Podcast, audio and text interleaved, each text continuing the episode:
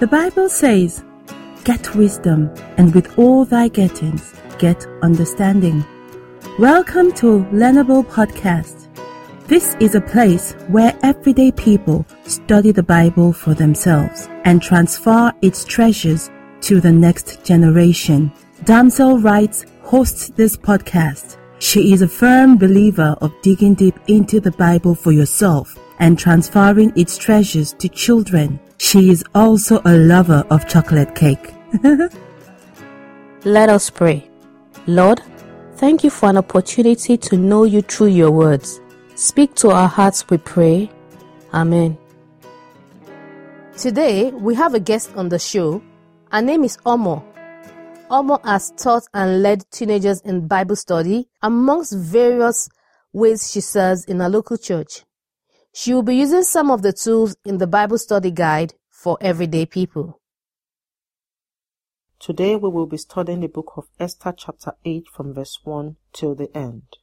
Although this Bible chapter describes an event that took place in 486 BC, it is as relevant today as it was then. Praise God. Let's look at the names mentioned and the roles they played in this chapter.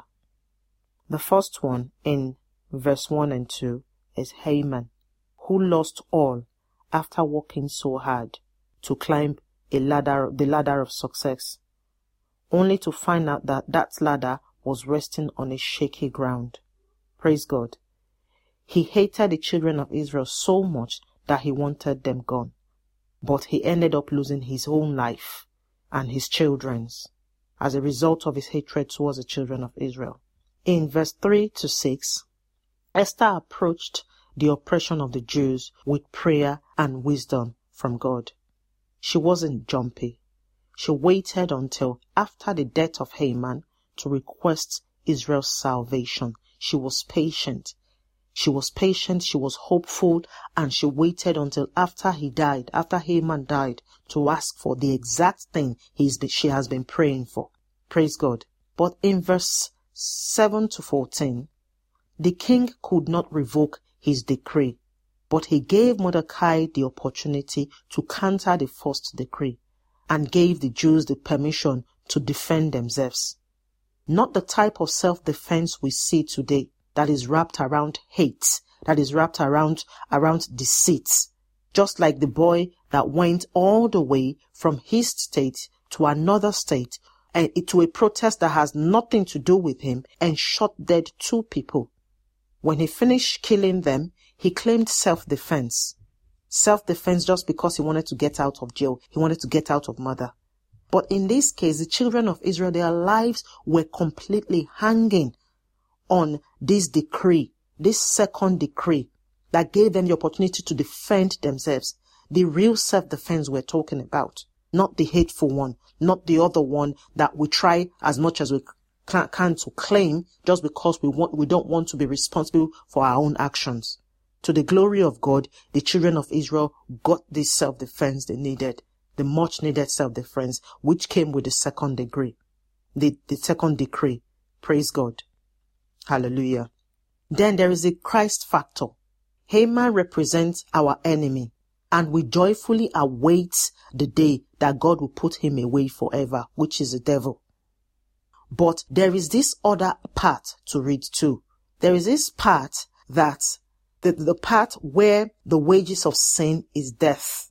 And Christ solved this problem not by compromising his decree of death to sinners, but by dying in our place instead. His counter decree saved us. His counter decree delivered us.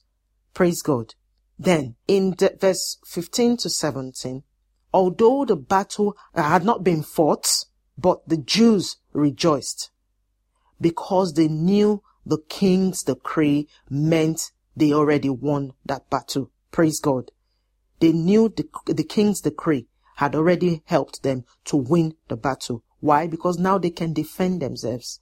They can be free from the trap of death that Haman set for them.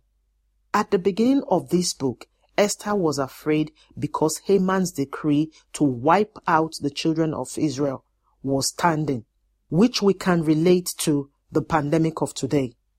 Just like a lot of us then, in March, Esther was afraid too. We were afraid in March when all of this started, all of the pandemic stuff started. But by the time Esther got to chapter 8, she was no longer afraid. The fear was gone. By the time we got to Esther chapter 8, the fear was completely gone. She became a super spreader of hope in humility to the children of Israel. To the point that the people around them envied them and wanted to be, be like them. They went from being the oppressed to the envied. Hallelujah.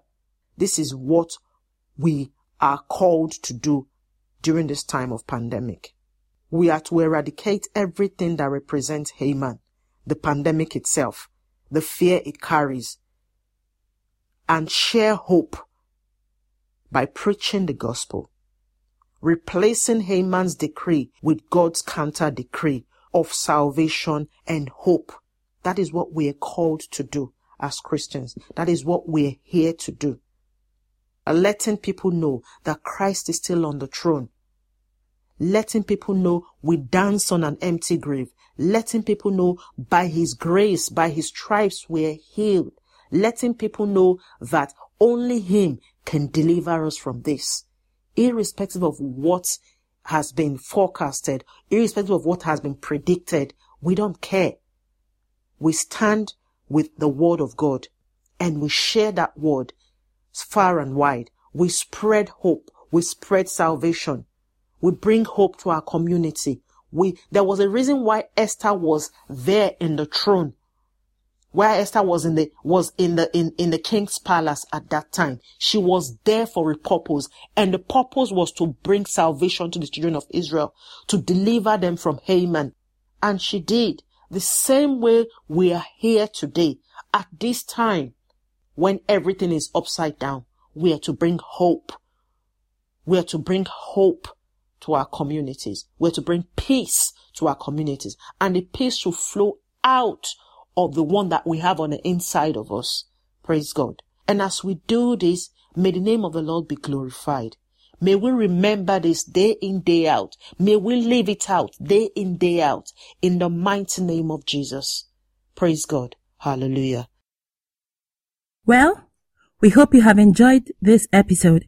We would love for you to also dig deeper into your study of the Bible. So, we have put together a free Bible study guide, which is tailored for everyday people just like you. To get a copy, all you have to do is go to damselrights.simplymo.co.uk and that is damselrights.simplymo.co.uk and download your own copy. If you haven't done so already, please subscribe, share with a friend, and remember to leave a rating. Five stars are our favorite type. Thanks for listening. Have a beautiful day, and we'll see you in the next episode. Shalom.